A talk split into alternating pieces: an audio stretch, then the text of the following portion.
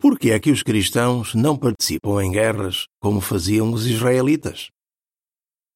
Se algum de vocês se recusar a lutar contra a França ou a Inglaterra, todos irão morrer.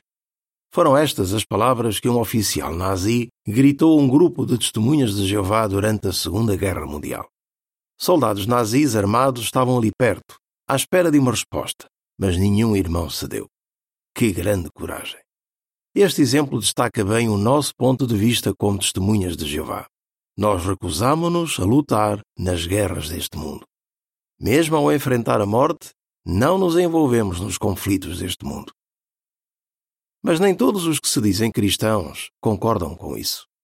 Muitos acreditam que um cristão pode e deve defender o seu país. Eles talvez pensem: os israelitas eram o povo de Deus e participavam em guerras. Por que é que os cristãos hoje não podem fazer o mesmo? O que é que você responderia? Bem, talvez pudesse explicar que a situação dos israelitas era muito diferente da situação do povo de Deus hoje. Vamos ver cinco diferenças.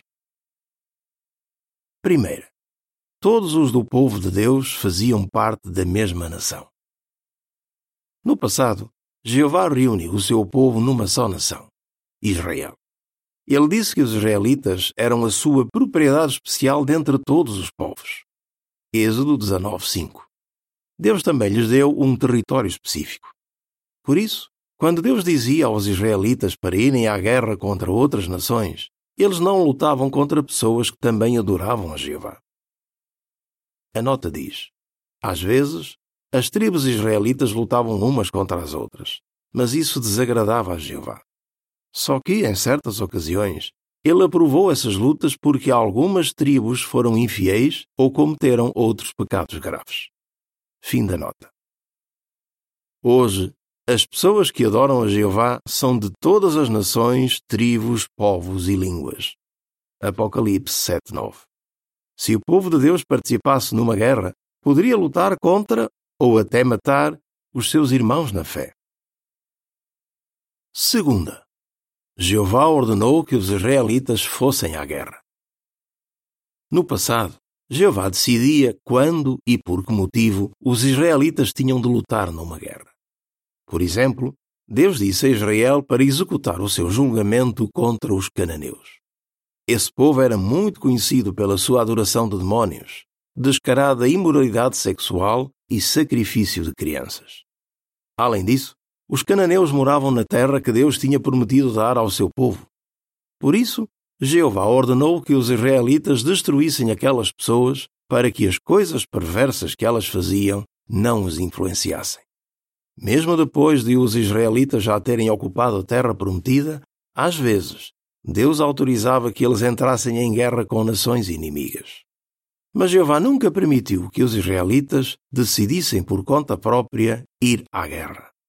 Quando faziam isso, os resultados normalmente eram terríveis. Hoje, Jeová não autoriza os humanos a ir à guerra.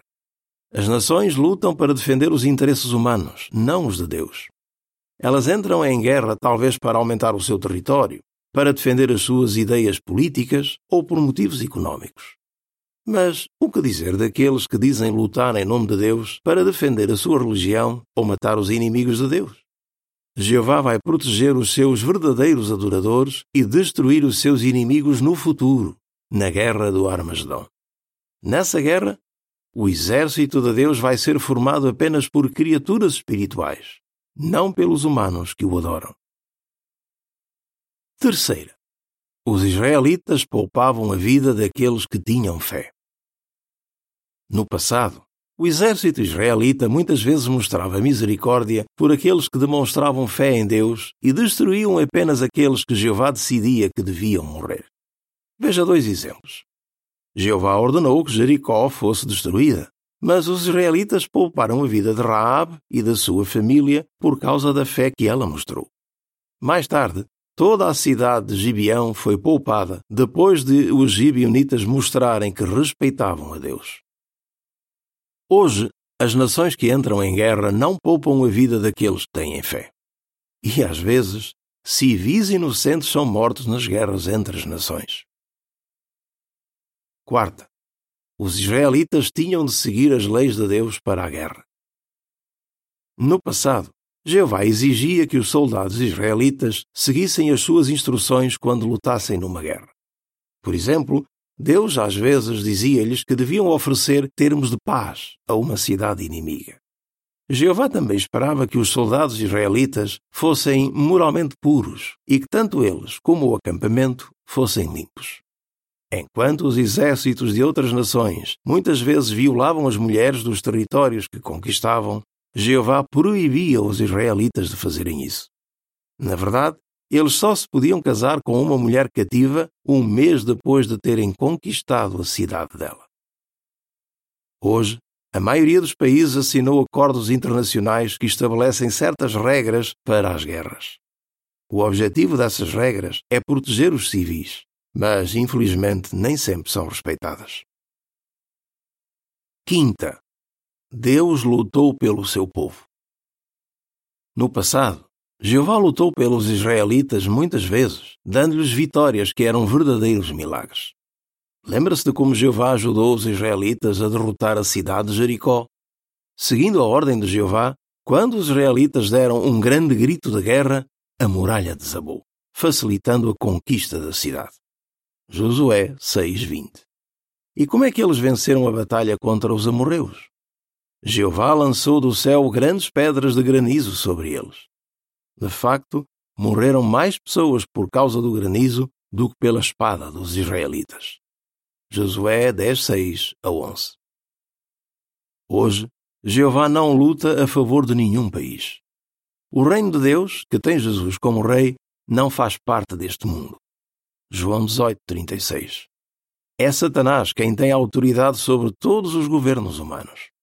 A crueldade das guerras mostra como ele é perverso. Os cristãos verdadeiros são pacificadores. Como vimos, a nossa situação hoje é muito diferente da situação dos israelitas. Mas essas diferenças não são os únicos motivos de não irmos à guerra. Um dos motivos é que Deus predisse que nos últimos dias os que fossem ensinados por Ele não aprenderiam mais a guerra, muito menos participariam nela. Isaías 2, 2 a 4. Além disso, Cristo disse que os seus discípulos não fariam parte do mundo, ou seja, não se envolveriam nos conflitos do mundo. João 15, 19.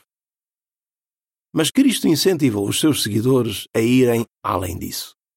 Ele instruiu-os a não terem as características que levam ao ressentimento, à raiva e à guerra. Ele também ensinou os seus seguidores a serem pacificadores, isto é, a esforçarem-se para manter a paz com outros e amar os seus inimigos. Mateus 5, 9. E o que dizer de nós pessoalmente? Com certeza, não temos a mínima vontade de lutar numa guerra. Mas será que no nosso coração poderia haver sentimentos de rivalidade que gerariam conflitos ou divisão na congregação? Queremos continuar a esforçarmos-nos para nos livrarmos de sentimentos assim. Nós não nos envolvemos nas guerras das nações. Em vez disso, esforçamo-nos para ter paz e amor entre nós. Estamos decididos a continuar neutros enquanto aguardamos o dia em que Jeová vai acabar com todas as guerras para sempre. Fim do artigo.